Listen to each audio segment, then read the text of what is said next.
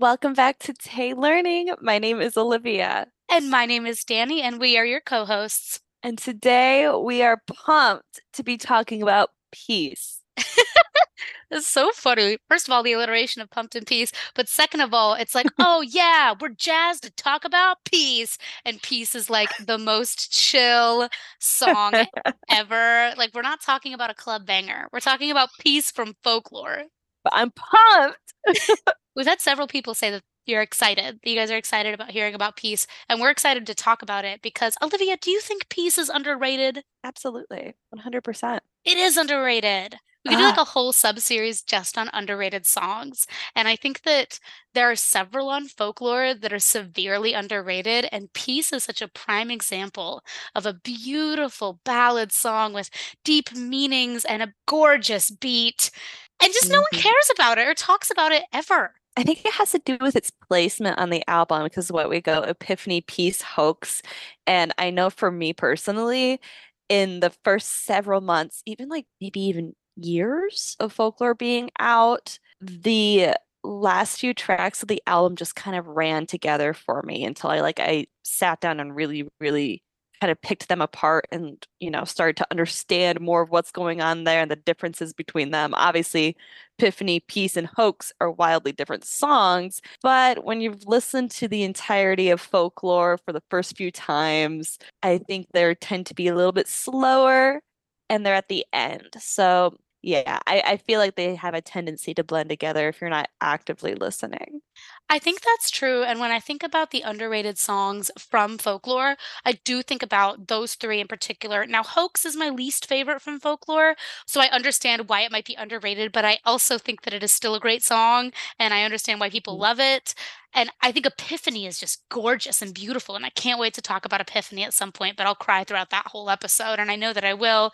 It's also slow. And then you have Peace, but Peace, in contrast to Epiphany, for example, Peace is really confessional and really personal for Taylor. And a lot of people love Taylor's songs where she is a little bit more personal and confessional. So it takes me by surprise that this song wouldn't be more popular within the fandom because it's like she's giving you all of this wildly personal information that we just get the chance to Mhm. dissect. So we're excited to do that today. And also, I'm shocked that more people don't talk about it because it is so deeply personal. Yeah, and I know for me, like I love this song, but half the time I forget about it unless it comes on my shuffle play and I'm like, whoa, this song is so good. Every time it like somehow catches me off guard. So we're going to talk about these devastating and personal lyrics and this instrumental that's not that crazy, which somehow makes it crazy, and everything else here in just a quick second. But remember to rate and review and share this podcast. We can see how many people listen each week. And listen, we're getting bigger each week. But we also know that some of you could be sending this podcast to more buddies. So keep sharing. We love to see it grow and we love to interact with all of you and get your feedback. And we always try to reply. And we're going to take a quick break to talk about our sponsors and meet you right back here.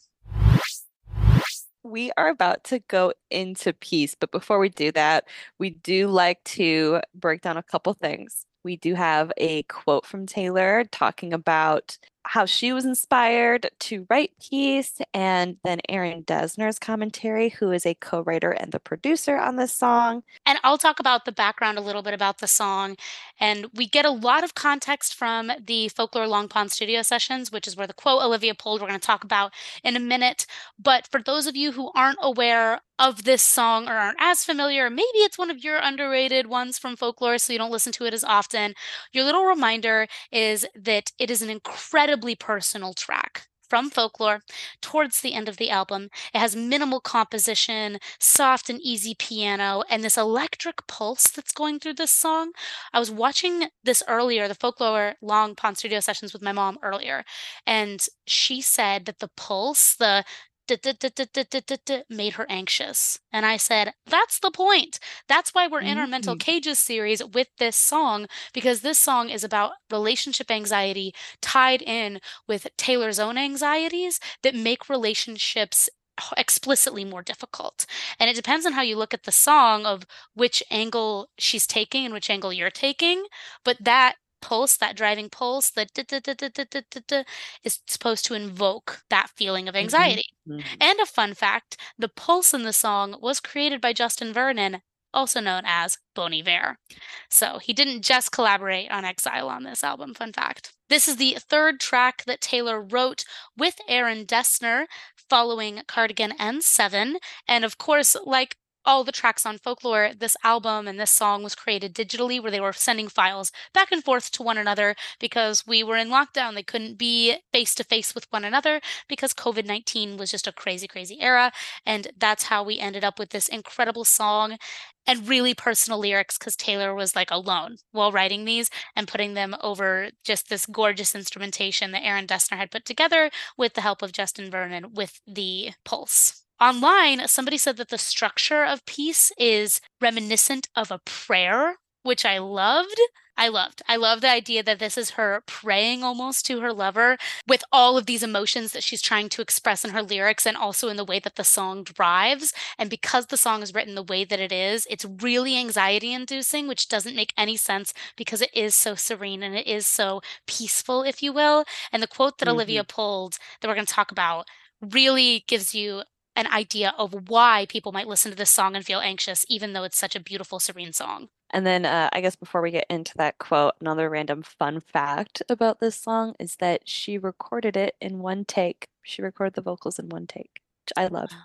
Wow. Anywho, I guess without any further ado, we're pulling direct quotes from the Folklore Long Pond studio sessions. You can watch it on Disney Plus if you haven't done so already.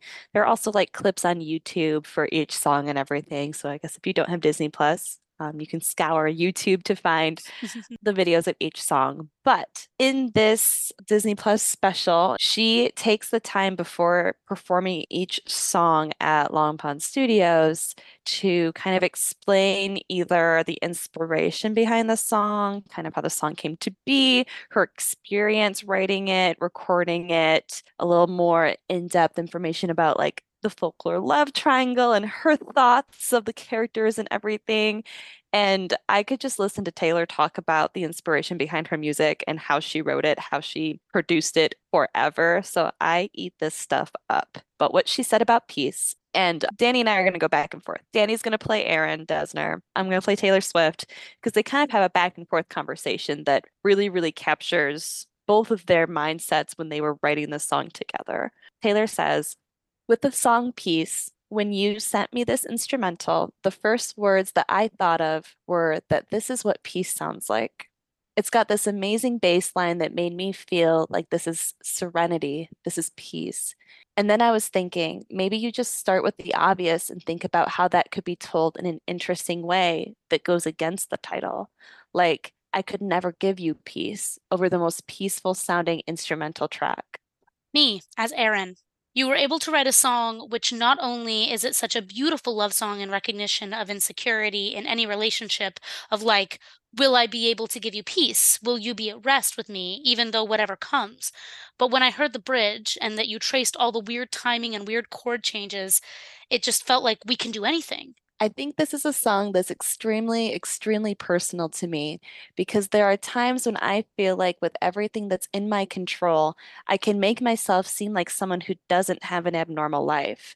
And I try that every day every day, how do I make myself among my friends and family and my loved ones not see this big elephant that's in the room for our normal life because I don't want the elephant in the room. If you're going to be in my life, I feel like there's a certain amount that comes with it that I can't stop from happening. I can't stop you from getting a call in the morning that says the tabloids are writing this today. I can't help it if there's a guy with a long lens camera two miles away with a telescope lens taking pictures of you. I can't stop those things from happening. And so the song was basically like, is it enough? Is the stuff that I can control enough to sort of block out the things that I can't? So it makes me like really emotional to hear this song and to know that a lot of people related to it who aren't talking about the same things that I'm talking about, they're talking about human complexity. I love that about the record in general and this song specifically because to me it's about I have in my life suffered from depression and I'm a hard person to be in a relationship with or be married to because I go up and down and I can't help it. It's like a chemical thing that happens sometimes. And music is a way of dealing with that for me. And just somehow that the song captures the fragility of what it's like to be in a relationship with someone who may or may not have peace, or that's my interpretation. And it's someone who you would want to provide peace, you know, someone that you love. So you want them to have as much peace in their life as possible and reconciling the fact that you might not be their best option for that. But is it still a deal they want to take? So that's the quotes back and forth between Aaron and Taylor.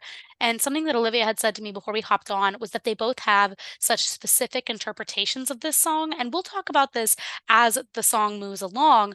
But the question, of course, is from the narrator perspective does them having their own mental cages, if you will, depression in Aaron Dessner's case or anxiety, does that impact the relationship and make it hard to be in a relationship with that person? Or is it all of the external things that impact the relationship that make the relationship anxious? I think both are valid. I think something about Taylor's music is that the art is in the ear of the beholder. How you hear it is how it matters. But they both collaborated on this song and have different interpretations about what makes mm-hmm. the relationship difficult and what makes it anxious. Yeah. This Mental Cages series, as we've talked about, embodies the songs of Taylor's that really have to do with mental health in all forms. And while Peace, from her perspective, especially as, of course, the primary songwriter and as the Taylor Swift, is like, well, mm-hmm. it's the external things that make the relationship anxious. It also can be perceived as your own personal mental cages, your own depression, anxiety, what have you, can make you hard to be in a relationship with and can make it hard to achieve peace. So hear this however you need to hear it, but we're going to go in and kind of dive into these lyrics and talk about Taylor's personal experience from what she's told us, and also just all of the different ways that you can read these beautiful lyrics. Absolutely. I feel like this is definitely a song that there are several interpretations to a lot of these things in context of Taylor's life and other people's lives too. And I love her songs that can be seen from multiple angles. Well, without further ado, let's jump into these lyrics because these folklore ones are are beefy. Folklore Evermore songs can be beefy to go through. so, verse 1 kicks off with our coming of age has come and gone. Suddenly this summer it's clear. I never had the courage of my convictions as long as danger is near. Mm, for me, I feel like this opening stanza kind of acts as a time placer. Our coming of age has come and gone. Suddenly, the summer, it's clear. I can't read this in a way very easily that's not in context of Taylor. To me, it comes across as like, you know, we've both grown independently of each other and now we're together.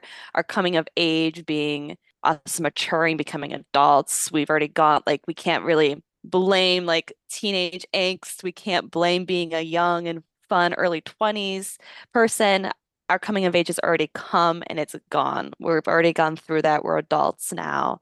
And suddenly the summer it's clear. It's kind of like what I interpret to be a revelation point for her. This lyric guts me so much because the thought of a coming of age having come and gone is such a beautiful way of saying, like, oh, we're just older. But not only are we older, we're older together. And I kind of mm-hmm. see this part of this song as a flip side to Cruel Summer because you've got Cruel Summer, which happened when she was like 26 and she had this tumultuous relationship back and forth with again presumably Joe Alwyn of this tense summer relationship when everything else was crumbling around her. And then you get to 4 years later and it's suddenly the summer it's clear. We're settling down. I'm 30 it's eh, time. The coming of age has come and gone. And like their problems or the way she feels it's suddenly clear I think is interesting too and the I never had the courage of my convictions as long as danger is near. This line in particular is so interesting to me because I saw somebody online compare it to a line in The Archer from Lover. I jump from mm-hmm. the train, I ride off alone, I never grew up, it's getting so old. And then you have the coming of age is coming gone tied into I never had the courage of my convictions as long as danger is near. So she's not sure of those decisions that she's making if there is a chance that she could fall from the tightrope and make the wrong move. It almost like backtracks, right? The coming of age or coming of age has come and gone almost makes you feel like she's establishing we're older and wiser now. But the I've never had the courage of my convictions almost makes it seem like I'm too old to be making excuses for mistakes almost. Like I don't have that I'm young excuse anymore. Exactly. Yeah. And when we think about the line of courage of conviction, it's a phrase. So for those of you listening who English is your, isn't your first language, to have the courage of one's convictions would mean specifically to act on one's belief despite danger or disapproval. And this line makes no sense in that form because I never had the courage of my conviction as long as danger is near. Well, yeah, you you can't have courage of your convictions if you're actively looking at the danger if that makes sense because mm-hmm. that's the mm-hmm. point. You proceed anyway despite the danger and she doesn't want to proceed anywhere despite the danger. And I think that the next line really ties into that. I think I just have to say it. The next line mm-hmm. is, and it's just around the corner, darling, because it lives in me. No, I could never give you peace.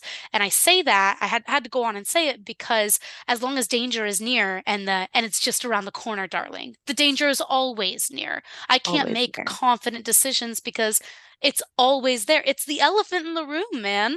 Mm-hmm. And it's always around the corner it being danger. The danger is always around the corner because the danger lives in her. She can't get away from it. She can never get away from it, no matter how hard she tries. She feels like, you know, as she put it in her, the quote that we read you guys earlier, the danger is someone can't handle her life. Her life is what it is. She can't change it. It will always be like that because she's at the point now, she's too big to change it even if Taylor Swift dropped everything now, for lack of better words, and just quit music, quit being a celebrity, she could never truly quit that at this point. No, people would will... still find her and still take pictures of her and still chase her around the globe. There's nowhere where she could find peace ever.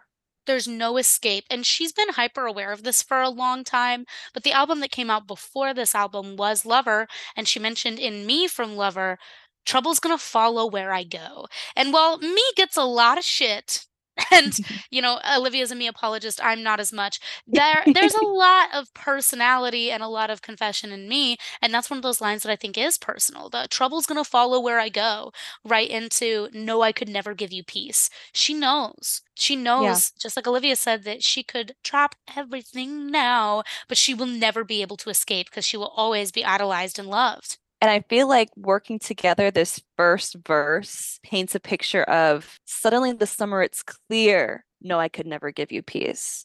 Like maybe it was uh, our coming of age has come and gone. While they were coming of age, she had dreams of this beautiful, perfect relationship. But suddenly now, whatever summer it is that she's having this revelation, now it's clear that will never happen for them, which is heartbreaking. But then she goes into this beautiful chorus of but I'm a fire and I'll keep your brittle heart warm if your cascade ocean wave blues come. I love the imagery from these two lines. so she's saying, like, I could never give you peace, but I will take care of you to the best of my ability, no matter what comes, no matter what sadnesses you have. That's how I interpret the cascade ocean wave blues, like sadness or anything bad. I will be there to combat that.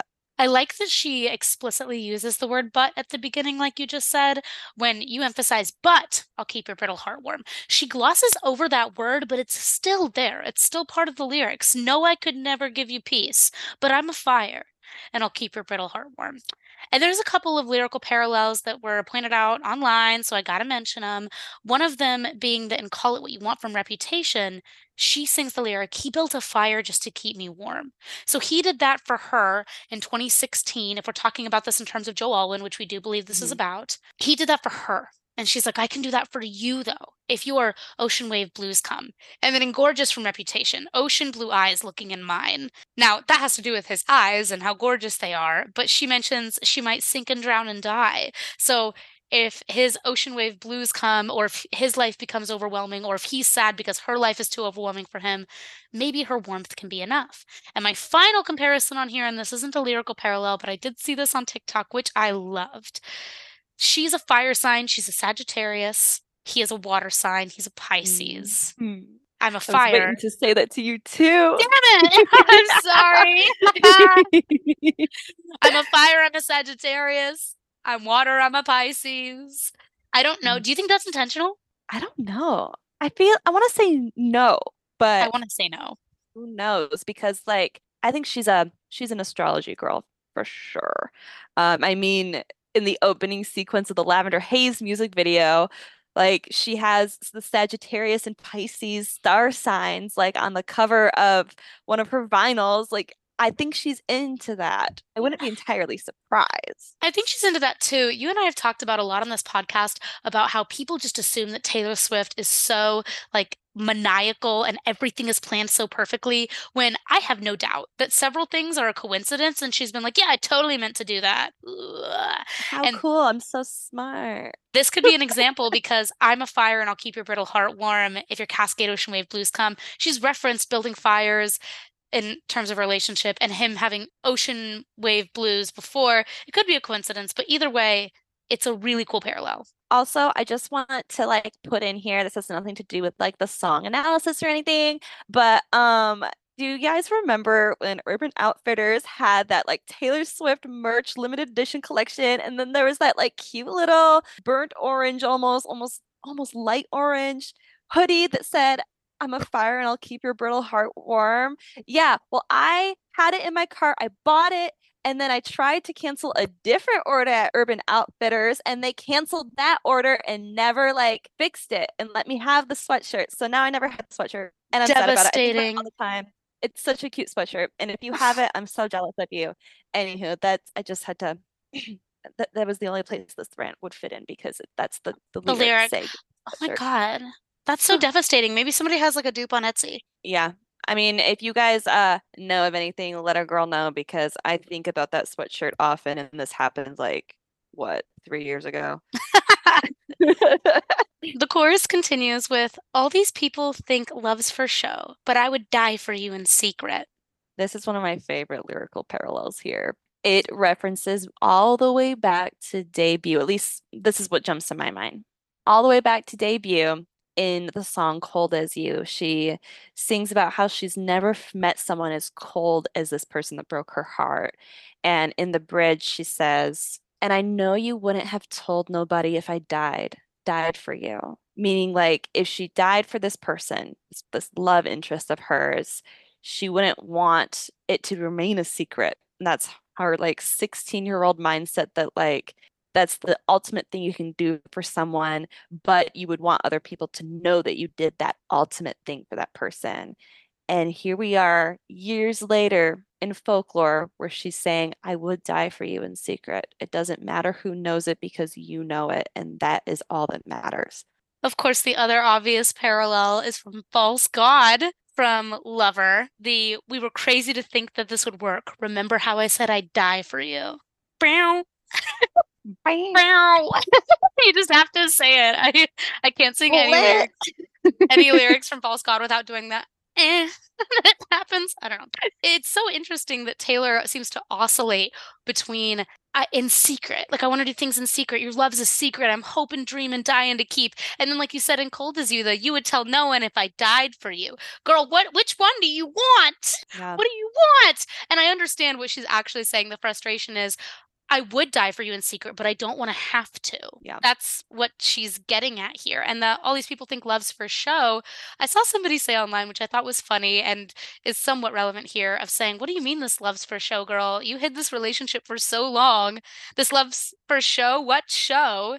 It was so private. But of course, I think from what I draw from this is it probably felt really good to be in a long term relationship for the first time after a string of really short lived relationships. And maybe that's more what she means is not the relationship is on display for show, but the me being in a long term relationship with a stable guy is the part that's for show. I guess I always interpret that line as all these people think love's for show, but I would die for you in secret. Is a uh, whether she truly like meant it at the time or you know later grew to realize that's not what she wanted we don't have all the details of her feelings about her situation with joe hopefully we will someday but as of right now we do not. And i interpret it as her happily having a secretive relationship with him because what other people have to say doesn't matter because they're not in the relationship is i feel like the kind of wave she was trying to ride during this time.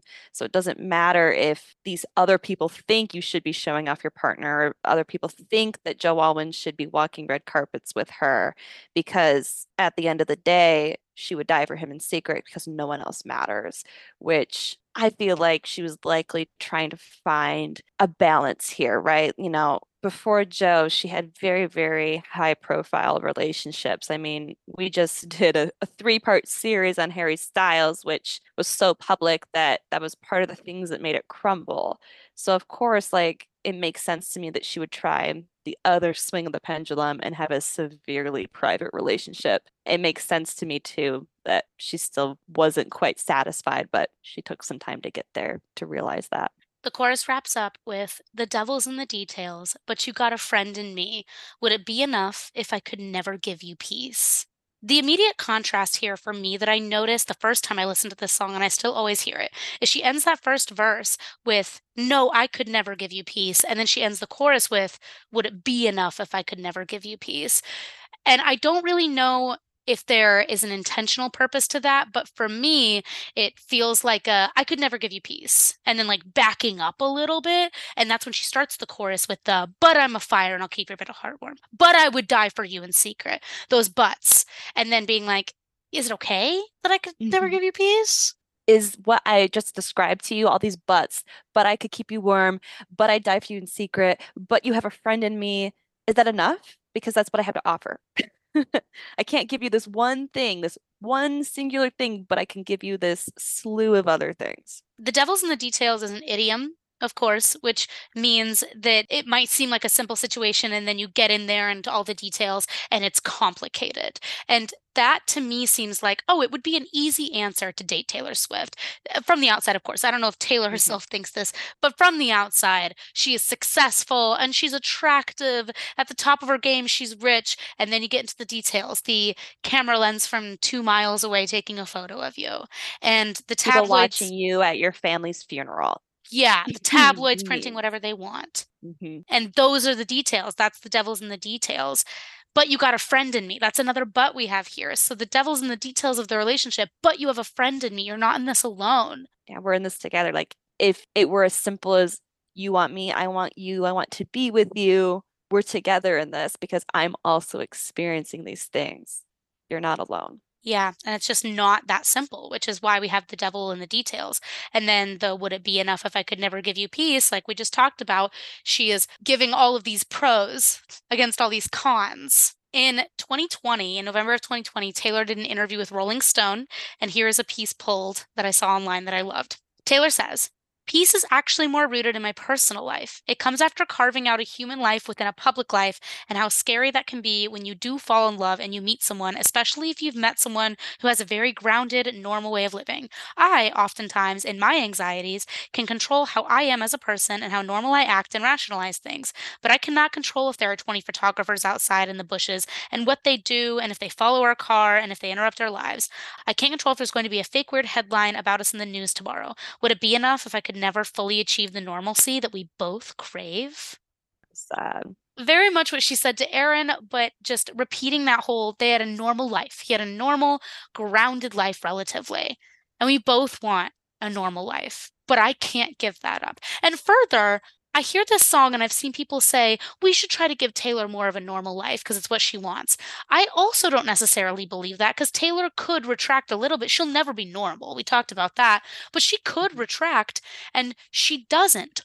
Why? I think that she maybe at the point where she met Joe Alwyn didn't really think it was possible to have like a healthy, balanced, high profile relationship. So what she wanted was a private relationship and when she tried that with Joe, realized very quickly there's no such thing as private normal life for Taylor Swift, no matter how hard she tried.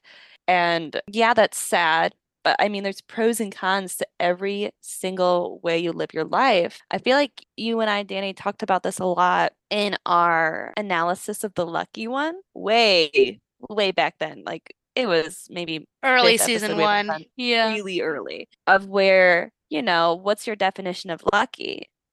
Is living a normal life, being able to like go to the grocery store looking like an egg because you didn't brush your hair that day and no one's going to take pictures of you or talk about your appearance or anything like that. You can just go about your day, mind your business, no one cares. But like maybe your con is like you struggle financially or uh, you have to work 80 hours a week to make ends meet, but you have privacy in your life and no one's judging you on a large international scale Or is lucky being famous and having money and not really having to worry about your finances because no matter what, you can afford a house anywhere. But the con is you have zero privacy in your personal life. Your personalized life is everyone's business because everyone's going to be writing about it. And if you're someone like Taylor Swift, it's going to make international news. So, like, there's pros and cons to like every part of everything.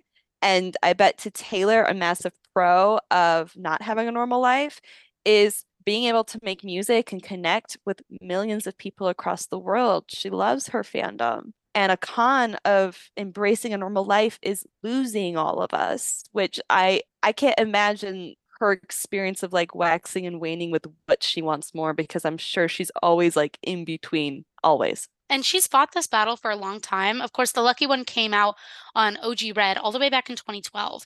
And in 2012, if Taylor had made the decision to step back from the spotlight, we're here 12 years later now, she would mm-hmm. still be recognized in public, but it wouldn't be like it is today. So she's yeah. had those realization moments of, pros and cons and she firmly decided that a pro it was the pros outweighed the cons for staying famous. And she said during red taylor's version coming out that she has realized that she's the happiest when she is making stuff putting new stuff out constantly. That's what makes her the happiest.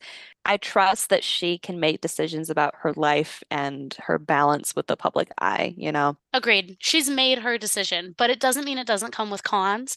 I'm eager for when we get the chance to talk about the Joe Alwyn relationship because, Olivia, you and I have talked, just you and I, about things that we speculate regarding their relationship that we don't necessarily feel mm-hmm. comfortable saying on hot mics yet. And so yeah. I always hesitate when I make a comment on their relationship, especially in terms of it ending, because we don't have much context from Taylor yet. But what I am assuming relatively safely at this point, but I can't say confidently because I'm not a confidant of Taylor Swift, is that Joe Alwyn liked Taylor Swift more when she was away from the spotlight. It was somebody that he liked more, and she thought that maybe she could do that for him. And Peace is a recognition of I'm getting back into the spotlight. Lover was a big pop album. She was about to go on Loverfest.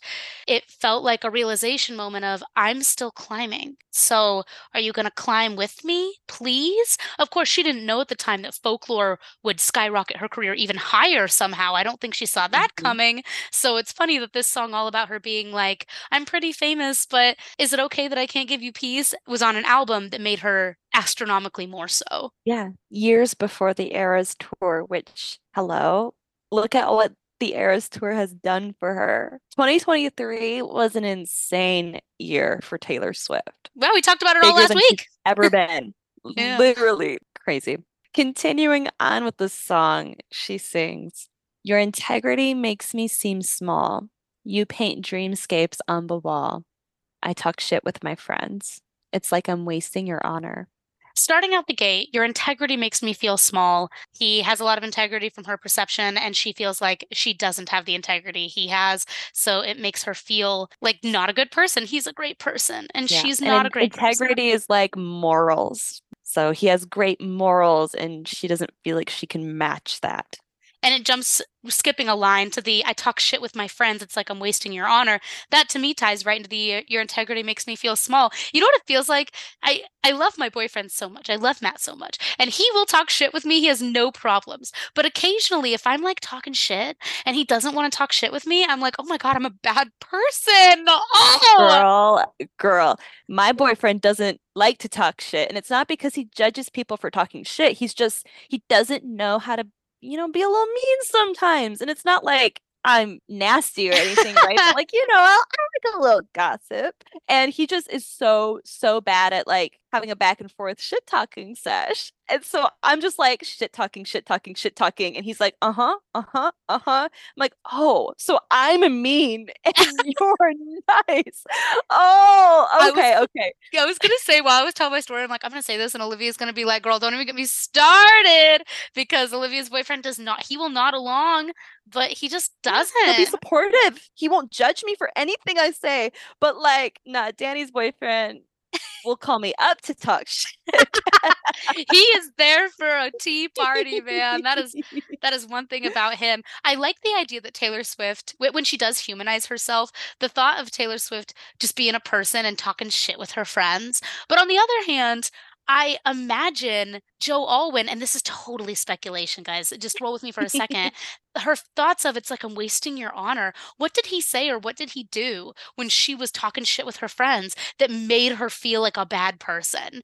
I don't know. That could just be speculation. Maybe he did nothing and just nodded like your boyfriend does, and she still felt bad. But it makes me wonder if he had this superiority complex about not being petty and settling into the gossip and into the tabloids and whatever because i get that vibe. I get that hipster ass vibe from him. I kind of feel like the answer might be in the song. I think that i talk shit with my friends is a direct contrast of you paint dreamscapes on the wall. So you paint dreamscapes on the wall I talk shit with my friends. It's like I'm wasting your honor. Like you're doing these like grandiose, bigger than just us people things. And I'm just sitting here being petty and doing these small things. I think it's like a contrast. I think you're probably right. Like, I doubt it's literal. If we look at the song Paper Rings from Lover, uh, she sings that line, I'm with you even if it makes me blue, which takes me back to the color that we painted on your brother's wall. I don't think she's actually singing about him painting murals on walls. No, no, no. I think you're right. I think it's you do all these big, wonderful things. Life, you know. You do all these big, yeah. wonderful things. You're such an honored person. And I'm just a girl who talks shit with my friends and it's it's interesting too right because like the first verse was oh my god i realized i can't give you peace. And then the chorus is but i can do all these things. I can do all these great things for you. And then we're slipping back into like the second guessing anxiety of how could what i have to offer you be enough when you do all these like great things and really at the end of the day i'm just a bitch that talks shit with my friends? Yeah. You know? It's interesting how she waxes and wanes the song continues with, and you know that I'd swing with you for the fences, sit with you in the trenches, give you my wild, give you a child. I knew you were gonna sigh. so emotional. Um, if I'm actively listening to the song, this is where I tear up every single time. Every, every, every single time. Before we get there, I, I wanted to point out a parallel that I noticed with you know that I'd swing with you for the fences, sit with you in the trenches. And, you know, in the chorus, she's saying, like, I'll keep your heart warm if your Cascade Ocean Wave blues come. She'll be there for him. But she will also fight for him, which is, I think, what she's depicting with these lines. She would swing for the fences, fight anything that's coming. She would sit with him in the trenches. It's a war analogy. She would be there for him for battles. And a sad parallel is from You're Losing Me all I did was bleed as I tried to be the bravest soldier fighting in only your army front lines. And so at one point, he had stopped fighting this battle that they were facing together, and only she was fighting, trying to like make up for the two of them. Man, that's devastating. People have asked us to talk sad. about You're Losing Me, and we'll get there oh, I'm not ready to talk about you're losing me. you know, I'm still processing and it came out literally last May. Another parallel is from New Year's Day.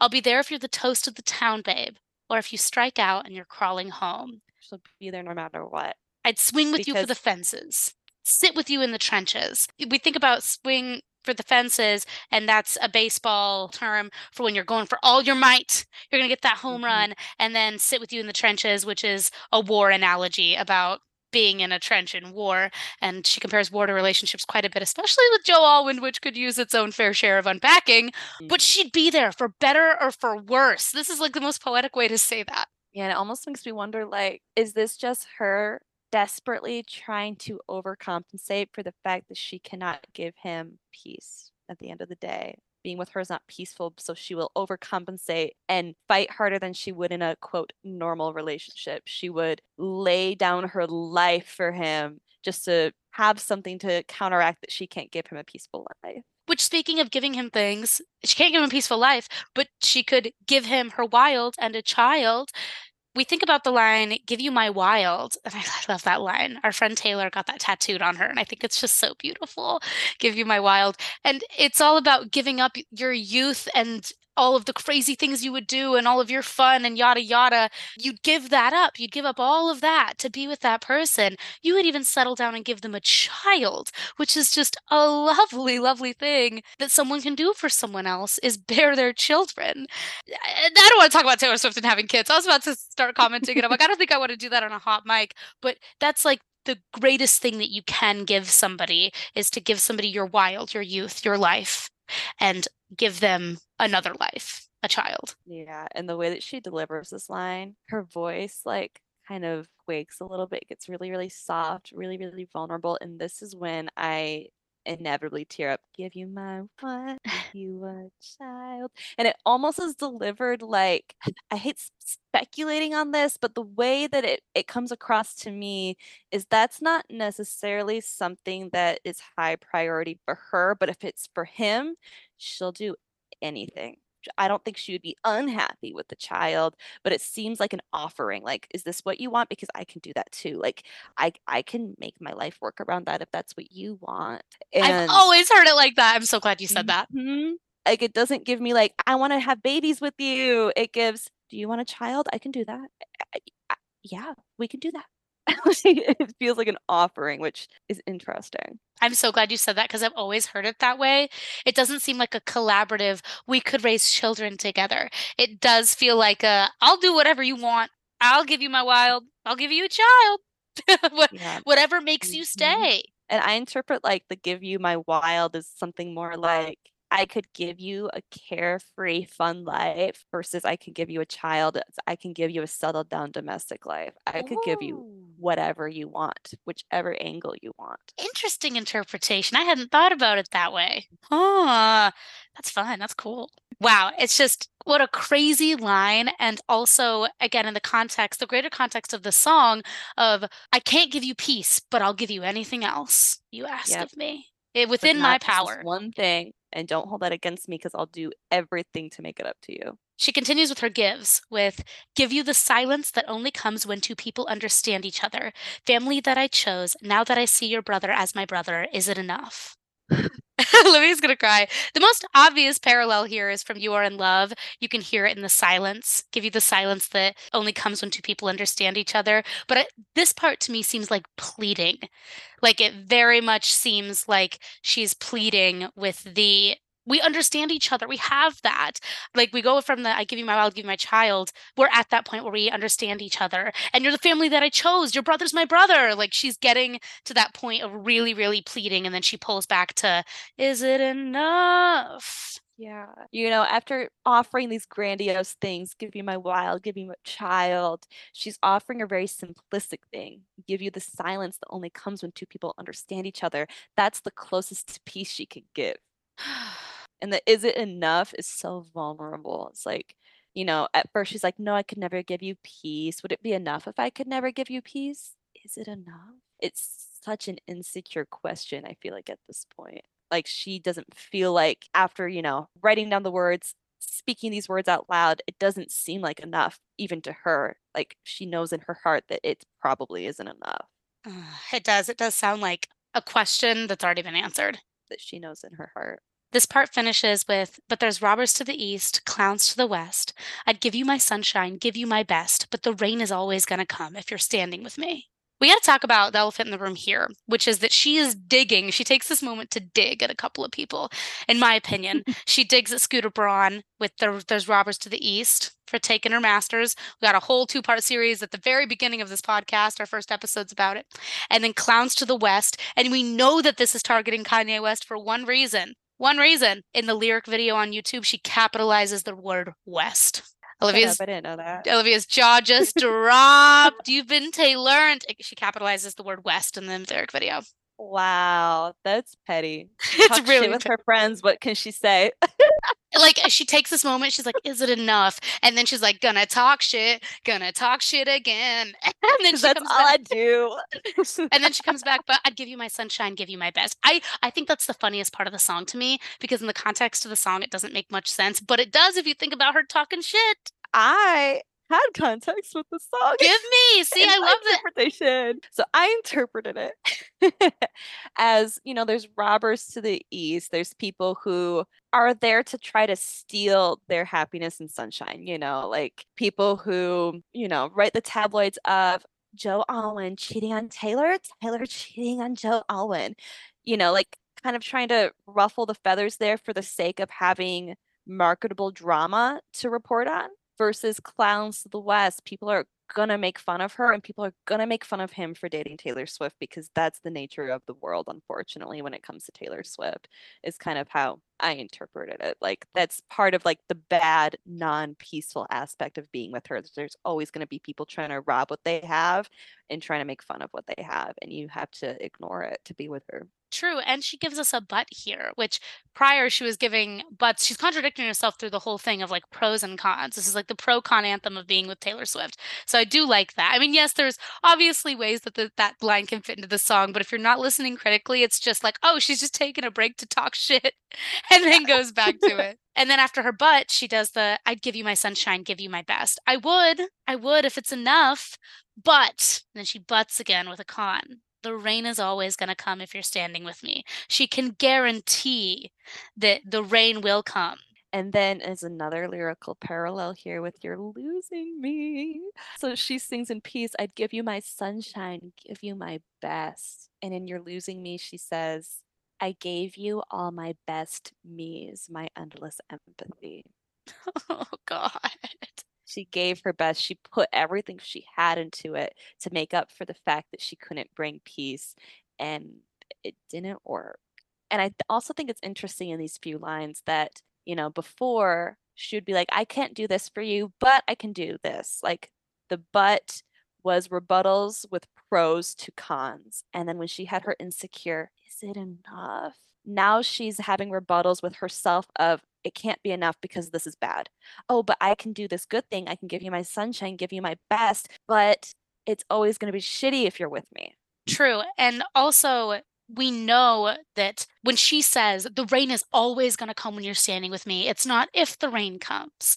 And she's saying, I would give you my sunshine, I'd give you my best, but I'm guaranteeing bad weather. I am guaranteeing that these are bad things that would come. And that self realization must be really, really hard, especially to confess, and especially when we have a general idea that a low profile is something that Joe Alwyn wants. Because if he didn't want a low profile, why would she hide in a suitcase to stay away from the media? Why were they wearing wigs and scarves in mm. early 2017 in England to disguise their relationship, according to insiders? Yep. And even pulling away from Taylor Swift specifically, I like Aaron Dessner's take on it of you know him struggling with depression and not feeling like he can be a great partner in a romantic relationship all of the time and the line i would give you my sunshine give you my best but the rain is always going to come if you're standing with me in the context of depression like you can try as hard as you can. You can be sunshine you can be your best but sometimes your best isn't sunshine your best is it's pouring down rain and does somebody want to stay with you during that? And the mental struggle of letting someone in and hoping that your depression wave doesn't scare them away I do love that because it ties right into what this whole series is about. Our whole mental cages about your own personal issues, and in Aaron Dessner's case, it being his own mental struggles eh, versus a relationship, versus Taylor, which is about external struggles mm-hmm. impacting the relationship. But there is something that happens here in this final chorus that closes us out that I think brings us back to Taylor's own mental cages, if you will. So we'll wrap up the song with She repeats, But I'm a fire and I'll keep your brittle heart warm if your cascade ocean wave blues come. All these people think love's for show, but I would die for you in secret. The devil's in the details, but you got a friend in me. Would it be enough if I could never give you peace?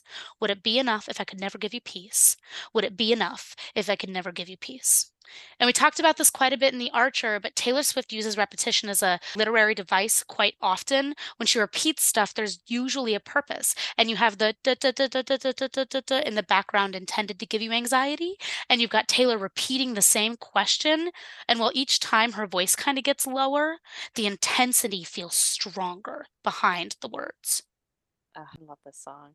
So that was Peace. And I don't know why, but when we talk about folklore Evermore songs, like I feel so somber afterwards. I'm just like, oh man, that really gutted me. Like I feel like I need to go have some tea and chill out. I think what gutted me the most in context of this song was realizing the lyrical parallels between this and You're Losing Me. Because I always thought the song was sad, even before we got news that Joe and Taylor broke up. I considered it a sad song because, you know, obviously she had and likely still has immense amounts of anxiety with letting people into her life and worrying that her life is too overwhelming for somebody else to be involved in, which is a valid fear on her end. And it's a valid thing to think about for people that want to enter her life. That, yeah, you could have the best romantic relationship you ever have dreamed of with Taylor, or the best platonic friendship or family relationship with her that you could ever dream of but there's this massive con and it's a lot to ask of somebody to give up their privacy when that's something that they really love about their life or to be able to withstand how the media will treat you if you walk arm in arm with Taylor Swift down the street. People are relentless, especially when it comes to like celebrities and people in celebrity circles. People treat them like fictional characters, like making either commentary about like how they look, how they act, how they dress, and you have to be really calloused and ready for that if you want to be in Taylor Swift's life. And you know, she talks about that quite a bit. And in the quote that we talked about earlier, she says it where she's like, I can't control what all these other people are going to do. And how important it is for her for the people, the loved ones that are within her circle. I watched the whole Long Pond studio sessions mm-hmm. earlier, right? Because I couldn't stop myself. And she talks about throughout with all of these tracks how personal some of them are, but most of them aren't personal. But the people in her life know what's personal and what's not personal. And this mm-hmm. song is so exquisitely done because it is a realistic love ballad, but about something that's unrealistic for most of us. Yeah. This isn't normal. That's not normal. But we all have cons of being with us. I hate folding and putting away laundry. That's a pretty big con of being with me. Yep. But no one's going to take a photo of me from two miles away, probably. I don't know. Please don't. Uh, but don't. please don't. But like we all have pros and cons of being in relationships with us. But mm-hmm. Taylor's is just so big, and some people see it as a con, and some people don't. I think that someone like Travis Kelce, who she's currently in a relationship with, he has his own fame. He's mm-hmm. got his own eyes on him. So he's more used to it. It's not really as much of a con, yeah. it seems, for him. Exactly. I think with the right person, it will be enough if you can't bring them peace because being with you is more valuable than having peace without you. And it's unfortunate that I feel like Taylor didn't have that in this situation, but I think we are all worthy of that, no matter what our struggle is here. I know for Taylor, it's fame, and that's really difficult for likely all of us listening and me and Danny recording to directly relate to that, but it can be interpreted as any sort of demon.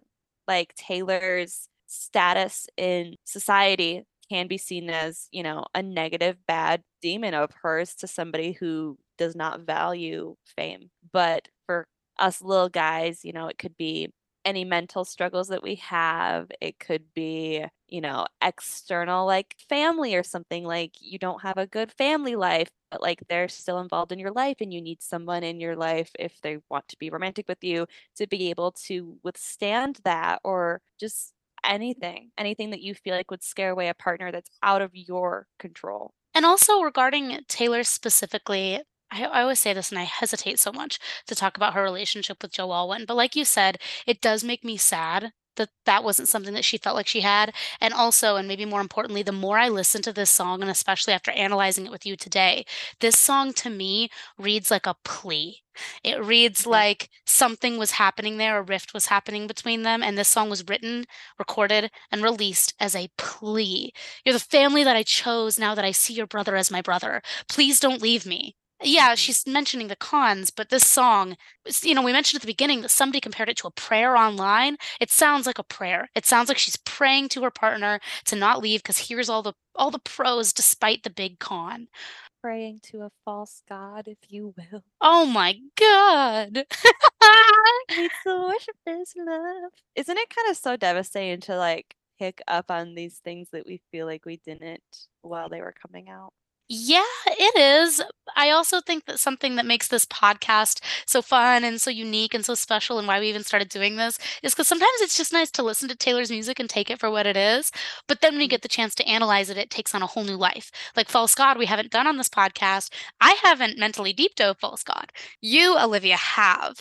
So you're like, had that a lot of revelations recently, and not because I've sat down and picked it apart, but like I more actively listened to it lately, and yeah, like Taylor Swift songs get to take on two distinct lives the life before you analyze the lyrics and the life after. And Mhm. sometimes the life after gives you that context that makes it more enjoyable. Like Champagne Problems has always been a great song. After we analyzed it, I liked it more. And there are times when that's great. And there's other times you want to listen to Antihero and not think about how depressing the lyrics are because once you've analyzed them, you can't go back. So her songs get to take on those two distinct lives. And here we are getting to talk about it with peace. Yeah. Critics Mm-mm-mm. loved this one. People called it the most romantic Taylor Swift song ever, funny enough. The realistic love song thing I mentioned earlier, that was taken directly from a quote from a critic talking about this song. Nate Jones from Vulture said that it was clearly more autobiographical than much of the album and was really excited to hear her sing about the stress that comes with dating one of the world's most famous women. People called it stunning in its musical composition and how gut wrenchingly vulnerable it was. People likened it to Call It What You Want from Reputation and The Archer in intensity and vulnerability, which I love.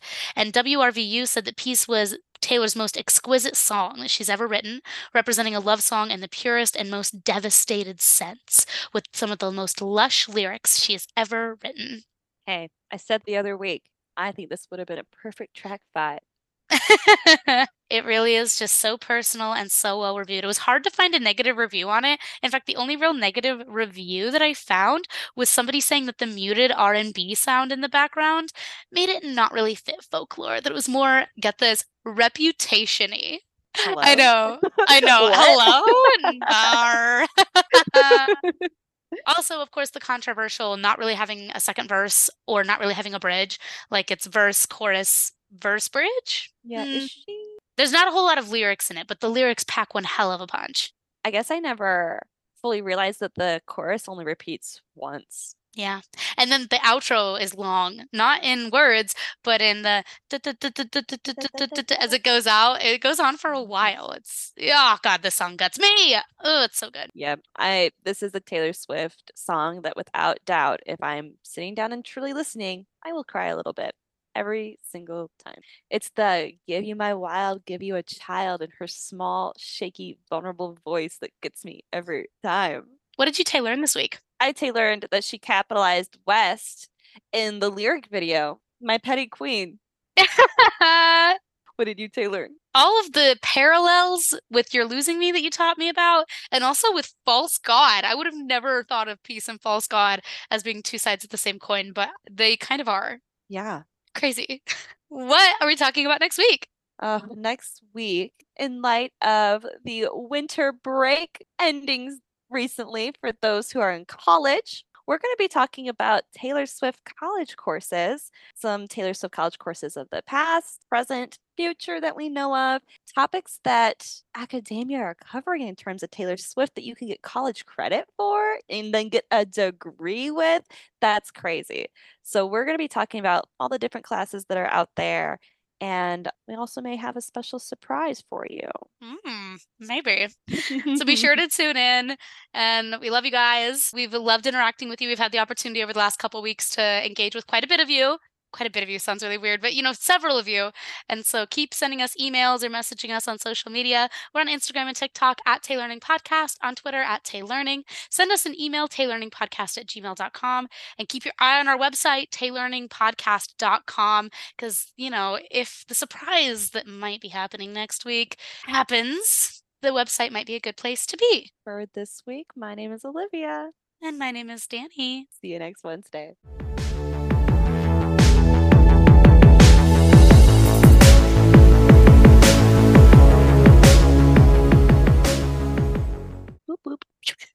Це не е,